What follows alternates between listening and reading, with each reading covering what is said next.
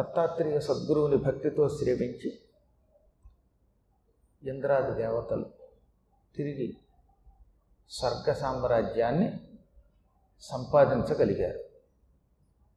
గర్గుడనేటటువంటి ఒక పురోహితుడు మంత్రి కూడా ఆయన మహాత్ముడు కార్తవీర్యార్జునుడికి ఈ చరిత్ర అంతా వివరించి ఓ కృతవీర్యపుత్ర నీవు నా శరీరం దుర్బలము గనుక రాజ్యపాలన చేయటానికి నేను పనికిరాను తపస్సు చేసుకుంటానన్నావు.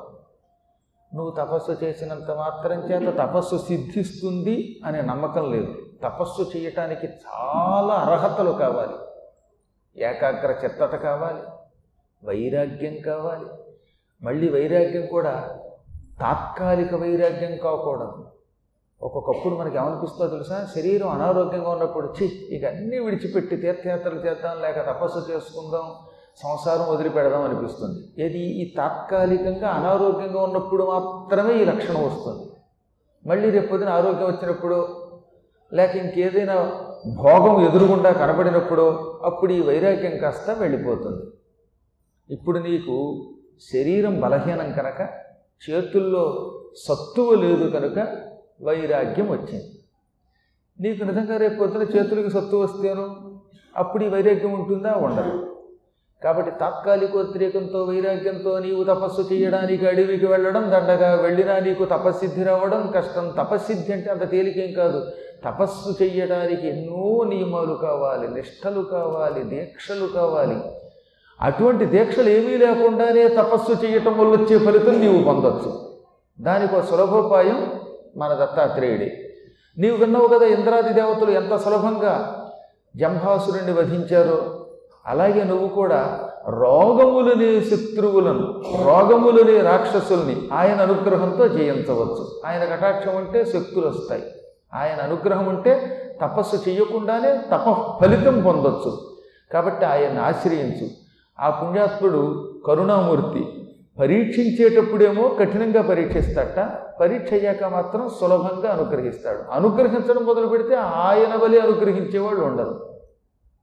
అనగా ఈయన సంతోషపడి ఇలా ఉండాలి మంత్రి అంటే ఈ రీతిలో ఉండాలి పురోహితుడంటే సరైన మార్గాన్ని నిర్దేశించి గురువు శిష్యుణ్ణి దారిలో పెట్టి ఉత్తమ గురువు దగ్గరికి పంపుతాడు. గురువులు ఏం చేస్తారు? తాము బోధించవలసినవన్నీ బోధించాక తమ కంటే ఉన్నతుడైన మరో గురువు దగ్గరికి పంపుతారు. నీవు చిన్నప్పుడు నాకు పాఠం చెప్పిన గురువువి. ఇప్పుడు మరొక గొప్ప గురువు దగ్గరికి పంపుతున్నావు. నీ గురు రుణం తీర్చుకోలేనని నమస్కరించి కార్తవీర్యుడు గర్గుడు చెప్పినట్లుగానే దత్తాత్రేయ నివాసానికి వెళ్ళాడు. అది భయంకర శ్మశానం. దారి పొడుగుత కాంతార మార్గం అరణ్య మార్గం అనేక కష్టాలు ఒడిదుడుకులు ఎదుర్కొని ఎదుర్కొని మొత్తం మీద సహ్యపర్వతానికి వెళ్ళగలిగాడు ఆయన. ఎన్నో సహిస్తే సహ్యపర్వతం చేరాడు. ఆ సమయంలో శ్మశానంలో ఇది వరకు ఇంద్రుడికి కనిపించిన దానికంటే కూడా భయంకరమైన రూపంతో కనిపించాడు దత్తాత్రేయుడు ఇంద్రుడంటే దేవత. కాబట్టి శ్మశానం అంటే భయం ఉండదు. ఈ వచ్చినవాడు మనిషి. కాబట్టి శ్మశానం అంటే భీతి పొందవచ్చు. ఆ శ్మశానం వికృతంగా కనపడితే జుగుప్సాకరంగా కనపడితే భయంకరంగా కనపడితే ఇంకా భయం చెందవచ్చు. అందుకని చాలా భీతి గొలిపే వాతావరణాన్ని అక్కడ కల్పించాడు దత్తాత్రేయుడు తన మహామహిమతో. ఈయన వచ్చే సమయానికి శ్మశానం అంత భయదంగా ఉందన్నమాట. శవాలు కాలుతున్నాయి చిత్తులు పేలిపోతున్నాయి ఫెటిల్ ఫెటిల్ అనే శబ్దాలతో కపాలాలు ఎగిరిపోతున్నాయి ఎముకలు లేచిపోతున్నాయి. ఎంతంత నిప్పురవ్వలు కాలిపోతున్న కష్టాల నుంచి పైకి లేచి కింద పడుతున్నాయి. ఈ నిప్పురవ్వలు లేచిపోతున్నప్పుడు ఈ కట్టెలు కాలిపోతున్నప్పుడు లోపల కాలిపోతున్న శవాల్లో ఉన్న మాంసం ముద్దలు ఎముకలు పైకి కిందకి కదులుతూ ఉన్నాయి. అది చూస్తూ ఉంటే ఎలా ఉంటుందో ఒకసారి ఆలోచించండి.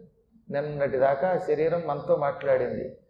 లేదా కాసేపటి క్రితం వరకు ఆ శరీరంతో మనం ఎన్నో రకాలుగా ముచ్చట్లాడాం ఇప్పుడు ఆ శరీరం కట్టెల్లో కాలిపోతాం అటువంటి శరీరం ముద్దలైపోయి ఎముకలు బయటకు వస్తూ ఉంటే మనిషికి ఎంత బాధగా ఉంటుంది. ఆ శరీరాన్ని చూస్తున్నప్పుడు లేదా జుగుప్స కలగచ్చు లేదా ఆవేదన కలగచ్చు. అయ్యో జీవితం ఇంతే కదా అనిపిస్తుంది. అటువంటి అపూర్వ దృశ్యాన్ని కార్తవీర్యార్జునుడు శ్మశానంలో చూశాడు. సృష్టి యొక్క రహస్యం ఇదే కదా. ఎన్నాళ్ళు బ్రతికినా చివరి సామ్రాజ్యం ఇదే కదా. ఈ విషయం లోకానికి చాటటం కోసమే ఈ దత్తప్రభు శ్మశానంలో మకాం పెట్టాడు. జీవి చిట్ట చివరికి విశ్రాంతి తీసుకోవడానికి ఈ ప్రదేశానికి వస్తాడు. ఇక్కడికి వచ్చిన తర్వాత కొట్లాటలు ఉండవు భేదాలు ఉండవు నేను నా ఇల్లు నా డబ్బు అనే వాంఛ ఉండదు. ఉన్నంతకాలం ఎంతో అల్లాడతాం పోయిన తర్వాత ఏమీ ఉండదు. అందుకే ఇది పవిత్ర ప్రదేశం రుద్రుడికి నివాసమైన స్థలం. గురువులు జ్ఞానోపదేశం చేయడానికి పనికొచ్చే స్థలం. నిజంగా నిష్ఠతో తపస్సు చేయడానికి అన్ని రకాల పరీక్షలు పెట్టే స్థలం అనుకుంటూ కార్తవీర్యార్జునుడు అక్కడికి వచ్చి దత్తాత్రేయుడిని చూచి పాదాల మీద పడ్డాడు నమస్కరించాడు. ఆయన ఏం చేశాట పక్కన ఒక కట్టె ఉంది. ఆ కట్టెతోటి సరిగ్గా మాడు మీద కొట్టాడు. అది మామూలు కట్టె కాదు. కాలుతున్న కట్టె మండుతున్న కట్టె ఎర్రని నిప్పులు కక్కుతున్న కట్టె అలా కాలుతున్న కట్టెతో నెత్తి మీద ఠింగ్ అని కొట్టాడు. ఇంద్రుణ్ణి ఎముకతో కొట్టాడు ఈయన్ని కాలే కొరకంచుతో కొట్టాడు. పై జుట్టంతా కాలిపోయింది మచ్చబడిపోయింది భయంకరమైన వేదన వచ్చింది. ఒక ముక్కలో చెప్పాలంటే మాడు మీద ఉన్న చర్మం ఊడిపోయిందిట.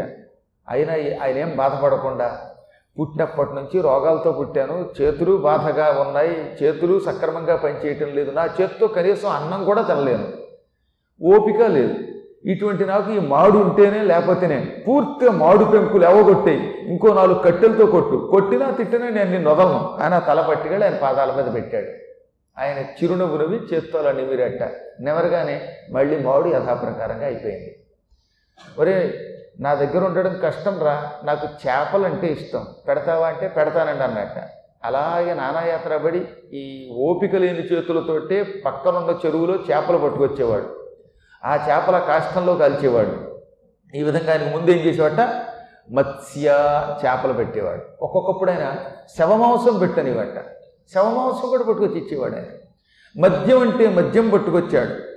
కాళ్ళు నొక్కేవాడు. కాళ్ళు నొక్కేటప్పుడు ఈయన చేతులు వణికేవి కొంచెం.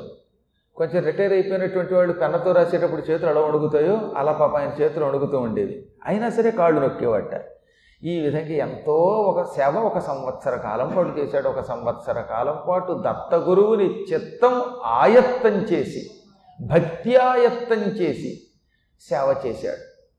గురువుగారు ఒక్కొక్కసారి కొట్టేవాడు విసుక్కునేవాడు. గురువులు విసుక్కుంటారంటో ఏ బుర్రలేదా? అంటాడు ఒక్కొక్కసారి గురువుగారు అప్పుడు ఏ నాకు బుర్ర లేదంటావా? నీకే బుర్ర లేదు అని మనం తిట్టకూడదు గురువుగారిని. గురువుగారు బుర్ర లేదంటే నిజమేనండి నాకు బుర్ర ఉంటే మీ దగ్గరికి ఎందుకు వస్తానండి అనాలి. నాకు బుర్ర లేకే బుర్ర తెచ్చుకోవడానికి వచ్చానని చెప్పాలి. గురువుగారు ఏం చెప్పినా ఎదురు చెప్పకూడదు. ఎందుకంటే అది పరీక్ష కదా.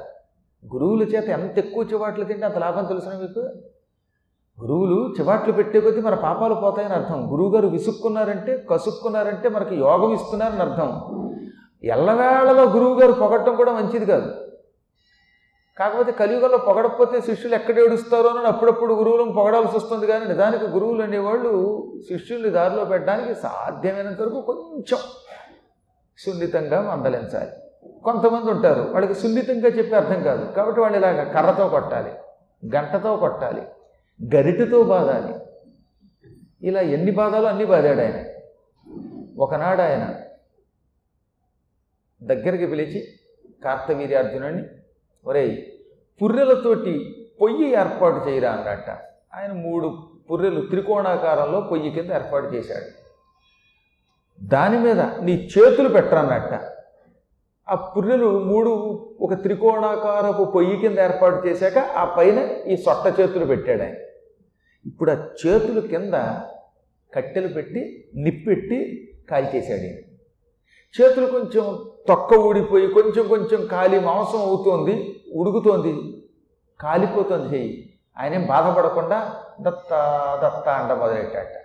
ఓ పర్వాలేదు చేతులు కలిసినా తట్టుకుంటున్నావు అని ఆ చేతుల్ని ప్రేమగా నిమిరాడు. మళ్ళీ చేతులు యథాప్రకారంగా ఆ కాలిన మచ్చలు కూడా పోయి పూర్తిగా మాంసంతో తయారయ్యాయి. తర్వాత ఒకరోజు ఏం చేశాడు? తానే అన్నం వండాడు పుర్రెల మీద. ఒక పెద్ద పుర్రెలో నీళ్ళు పోసి అందులో బియ్యం పోసి ఎసట్లో బియ్యం ఎలా అయితే ఉడుకుతుందో అలా ఉడకబెట్టి ఆ వేడివేడి మొహం మీద పోశాడు. మొహం కాలిపోయింది. అయినా సరే ఆయన నువ్వే దిక్కన్నాడు. మళ్ళీ ముఖం యథాప్రకారంగా తయారు చేశాడు ఆయన. ఈ విధంగా ఆయన ఒక సంవత్సర కాలం పాటు చేతులు విరగ్గొట్టినా కాల్చినా ముఖం కాల్చినా తిట్టినా వస్తువు అడిగినా అన్నీ ఇస్తూ చాలా భక్తితో సేవించాడు. శిష్యుల్ని వదిలించుకోవడానికి గురువులు అప్పుడప్పుడు ఏం చేస్తారనమాట వీడు వదులుతాడా లేదా? అని అనుగ్రహించడానికి ఈ వస్తువు తెచ్చిపెట్టి అంటారు అజ్ఞాన శిష్యులైతే అమ్మో గురువుగారు మనల్ని పంచి అడిగాడు సంచి అడిగాడు లేకపోతే ఇంకోటి అడిగాడు అని దెబ్బకు మళ్ళీ రెండో రోజు కనపడరు విజ్ఞానులైనటువంటి శిష్యులు నువ్వు ఏమడిగినా ఇస్తామంటారు పరమయోగి అయిపోయాడు కార్తవీర్యార్జునుడు గనక గురువుగారు ఏమడిగితే అది? అరే చేపలు పీతలు కప్పలు కూడా కాల్చి ఇచ్చాడు కదా మరి. మాంసం కూడా ఇచ్చాడా లేదా? మద్యం ఇచ్చాడా లేదా? కొట్టినా తిట్టినా పడ్డాడా లేదా? కాల్చినా సరే ఇది నాకు వరం అన్నాడా లేదా? అల్లా పరీక్షలో విజయం సాధించాడు. సంవత్సర కాలం పూర్తయింది ఒకరోజు నేను చేశాట? ఈ దత్తాత్రేయుల వారు ఆయన దగ్గరికి పిలిచాడు. కార్తవీర్యార్జున సంవత్సర కాలం నుంచి విసుక్కోకుండా కసుక్కోకుండా నేను ఏం చేసినా తట్టుకుంటున్నావు. నా పరీక్షలలో నెగ్గుతున్నావు. ఇంతకీ నీకేం కావాలంటే నాకేం కావాలి నీ అనుగ్రహం అన్నట్టు ఆయన. ఓహో అలాగా. నా దగ్గర ఒకే ఒక అనుగ్రహం. ఇలా రా అని పిలిచి నీ చేతులు ఇలా పెట్టన్నాడు. అలా పెట్టగానే తాను వెనక్కి తిరిగి అపానము నుండి ఒక భయంకరమైన అగ్నిని సృష్టించాడు. ఎప్పుడూ కూడా అగ్నిహోత్రుడు కింద ఉత్తే పైకి లేస్తాడు అందుకే అగ్నిహోత్రుడు అపాన జనితుడు అని పేరు అన్నమాట ప్రాణ అపాన వ్యాన ఉదాన సమానాల్లో అపానం అగ్నిస్థానం. యోగులు అపానము ద్వారా వచ్చే వాయువుతోటే అపానము ద్వారా వచ్చే అగ్నితోటే యజ్ఞాలు చేస్తారు. అందుకే యోగి ఎప్పుడూ కూడా మనందరం పైనుంచి కిందకి వెడితే ఈయన కింద నుంచి పైకి వెడతాడే దాన్నే సంస్కృతంలో ఇంకో మాట అన్నాం. ఊర్ధ్వమూలం అధశాఖం అని కొమ్మలు కింద కొండడం ఏమిటి? వేళ్ళు పై కొండడం ఏమిటి? ఎక్కడైనా చెట్లు కల ఉంటాయా? దాని అంతరార్థం ఏమిటి? యోగి పై నుంచి కిందకు కాకుండా కింద నుంచి పై దాకా కొండలని శక్తిని వ్యాపింపజేయవాడు అని అర్థం అనమాట అందువల్ల ఆయన అపానం నుంచి ఒక అగ్నిని పుట్టించాట. ఆ అగ్ని మొదలమ్మట అంటే ఈ భుజముల వరకు కార్తవీర్యార్జునుడి చేతులు పూర్తిగా కాల్చి పూడిచ్చేసేసింది ఇంతవరకు కనీసం చేతులు కొంచెం వంకర తిరిగైనా కొద్దిగా ఓపిక లేకపోయినా అసలంటూ చేతులు ఉన్నాయి ఆ చేతులతో ఎంతో కొంత పని చేసుకోగలిగాడు. ఇప్పుడు ఆ చేతులు లేవు. ఇక్కడ దాకా భుజం దాకా పూర్తిగా చేతులు కాల్చేశాడు ఆయన. ఏది? అపానం నుంచి ఒక అగ్నిని సృష్టించి. ఒక్కసారి ఆలోచించండి ఇక్కడ దాకా చేతులు కొంచెం కొంచెం కాలి పైకి వచ్చేస్తుంటే మంట ఎలా ఉంటుంది? అంత బాధని పళ్ళ దిగువన భరించి నువ్వు మొత్తం శరీరం దగ్ధం చేసినా నాకు సంతోషమే. నువ్వు నాకు వైకుంఠం ఇవ్వడానికే నాకు చేతులు కాలుస్తున్నావు. నా శిరస్సు కూడా కాల్చి వైకుంఠం ప్రాప్తిని నాకు ఈ నాకు వైకుంఠం ప్రసాదించు. నాకు ముక్తిని ప్రసాదించన్నట్ట అప్పుడు ఆయన జాలిపడిపోయి చాలా సంతోషం ఆయన ఇంతకాలం నుంచి నేను ఎన్ని పరీక్షలు పెట్టినా తట్టుకున్నావు కానీ చేతులు మొదలంటా కాల్చాను. బాగా బాధ అనిపించలేదా ఈ బాధను ఎలా తట్టుకున్నామంటే మా గురువుగారు ఎదురుగుండా ఉంటే నాకేం బాధ అన్నట్ట. గురువు ఎదురుగుండా ఉంటే అగ్ని మంచు అవుతుంది సముద్రం పిల్లకాలం అవుతుంది భయంకరమైన అరణ్యం హాయి గొలిపే మందిరం అవుతుంది క్రూర మృగాలు పెంపుడు జంతువులు అవుతాయి అది నీ కటాక్షం అనగానే సరే ఇంతకీ నీకేం కావాలి అన్నాడు. అంటే నీ అనుగ్రహంతో రాజ్యపాలన చెయ్యొచ్చని మా మంత్రి చెప్పాడు. అందుకని నీ అనుగ్రహం పొంది శక్తులు పొంది బలం పొంది రాజ్యపాలన చేయాలనుకుంటున్నాను అన్నట్ట. ఇది మొండి చేతులైన ఇప్పుడు ఇక్కడ దాకా చేతులు పోయేగా పూర్తిగా మొండి చేతులు అయిపోయాయి. ఆ మొండి చేతులతోటి ఏమన్నాడు? నీ అనుగ్రహం ఉంటే నాకు శారీరక బలం వస్తుంది బాహుబలం వస్తుంది. రాజ్యపాలన చేయగలుగుతాననగానే పకపకానవి నాకు అంత శక్తి ఉంటే ఈ శ్మశానంలో ఎందుకు ఏడుస్తాను? నేను అశక్తుండి పనికి వాడిని కాంతాసక్తుడ మద్యపానరతుడన్ కష్టప్రచారుండ అత్యంత ప్రీతి భజించదేమిటికి నన్నన్నల్ మహీనాయకుండు. అంతఃశుద్ధుడవు ఈ వసంగుడవు విద్యా విస్ఫురన్మూర్తివి ఈ కాంతారత్నము పద్మవాస త్రిజగత్ కళ్యాణి యోగీశ్వర నేనా? స్త్రీలోలుండి. నువ్వు చూసావుగా నా పక్కన? ఓ ఆడదున్నది కేవలం స్త్రీతో తిరిగినా మనం తట్టుకోవచ్చు. కానీ తాగుబోతుని భరించలేమే. నేను మధ్యాసక్తుండి తెగ తాగుతాను. కడవలకి కడవలు మద్యం తాగుతాను. కుండలకు కుండలు తాగేస్తాను. ఇక నా ప్రవర్తన చూసావు కదా? కష్టప్రచారుండ నీచమైన ప్రవర్తన. వేదములలో ఉన్న మర్యాదలు నాకు తెలుసా? వేదం ఇటువంటి ప్రవర్తనను అంగీకరిస్తుందా?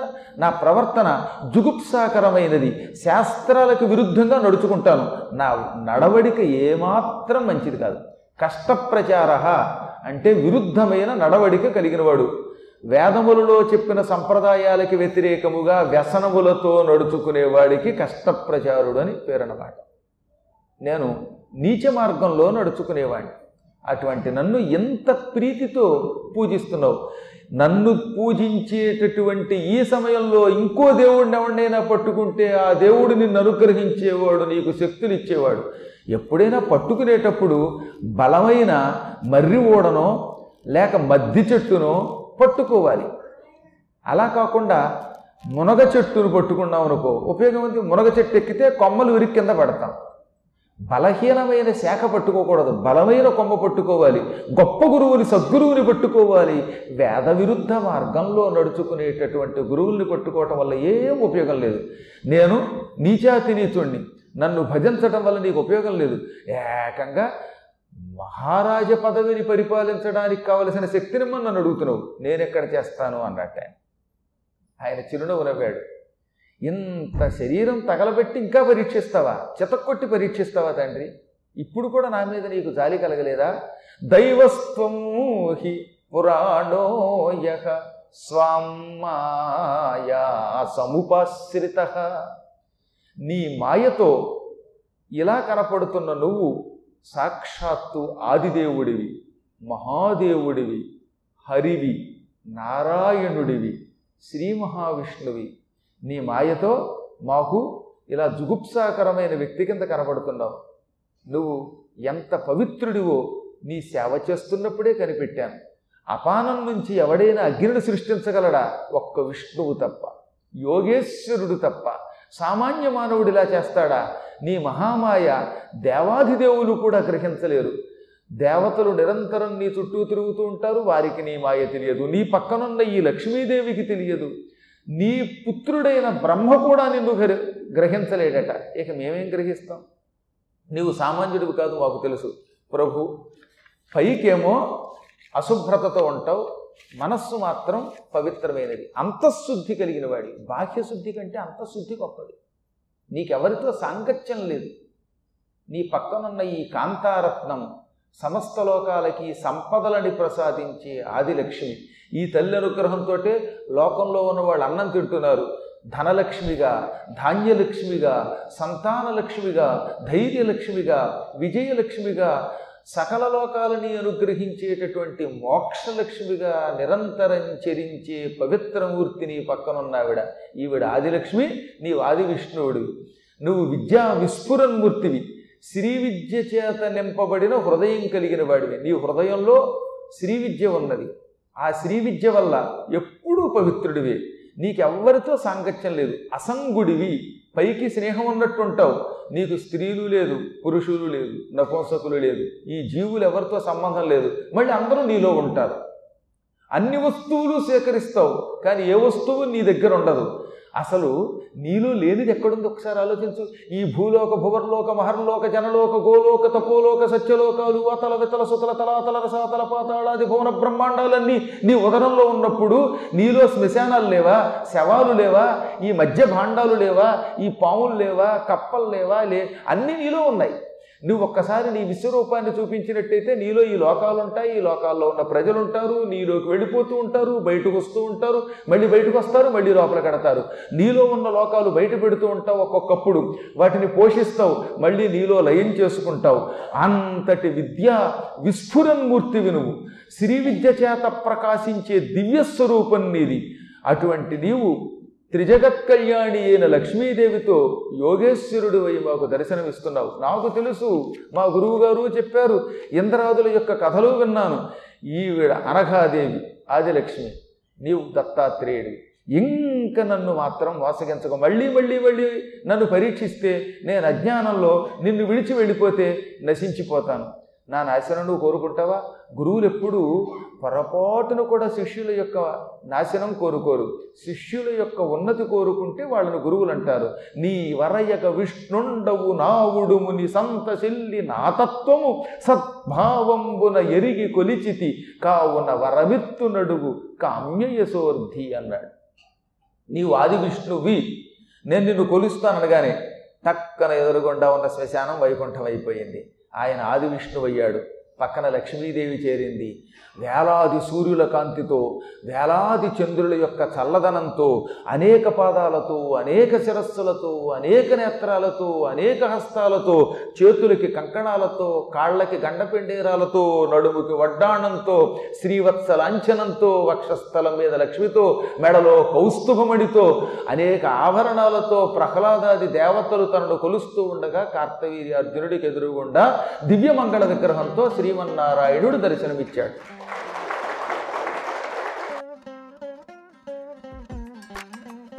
హలో గైస్ నేను మీ Muralikrishna from Telugu and cricket podcast ఇవాళ మీ అందరి కోసం ఒక సర్ప్రైజింగ్ న్యూస్ తీసుకొచ్చేసాను.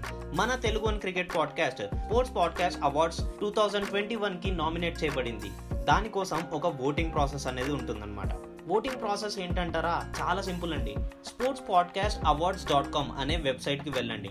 రిజిస్టర్ అయ్యాక మీకు టాప్ రైట్ కార్నర్లో ఓట్ నవ్ అనే ఆప్షన్ కనిపిస్తుంది. కేటగిరీస్లో బెస్ట్ క్రికెట్ పాడ్కాస్ట్ మీకు తెలుగు అని క్రికెట్ పాడ్కాస్ట్ కనిపించేస్తుంది. సబ్మిట్ యువర్ ఓట్ అని కనిపిస్తుంది. అది క్లిక్ చేయగానే మీ ఓట్ అనేది క్యాస్ట్ అయిపోతుంది. So please do vote and supporters thank you